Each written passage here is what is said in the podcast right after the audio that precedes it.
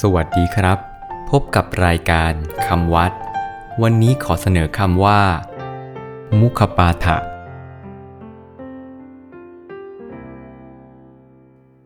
มุขปาฐะสะกดด้วยมอม้า สระอุ ขอไข่ ปอปลา สระอาทอฐาน สระอะ อ่านว่า มุขปาฐะมุขปาฐะ แปลว่า การท่องด้วยปาก การกล่าวด้วยปาก หมายถึง การจดจำต่อเนื่องกันมา ด้วยการสอนแบบปากต่อปาก ใช้ว่า มุขบาทก็ได้ มุขปาฐะ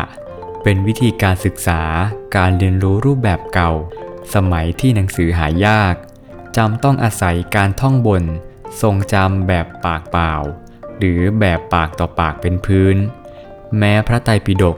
ก็ทรงจำกันมาแบบมุขปาฐานี้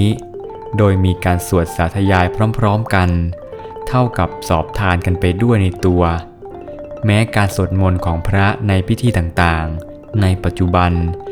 ก็สืบเนื่องมาจากแบบมุขปาฐานี้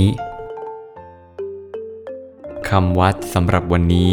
สวัสดีครับ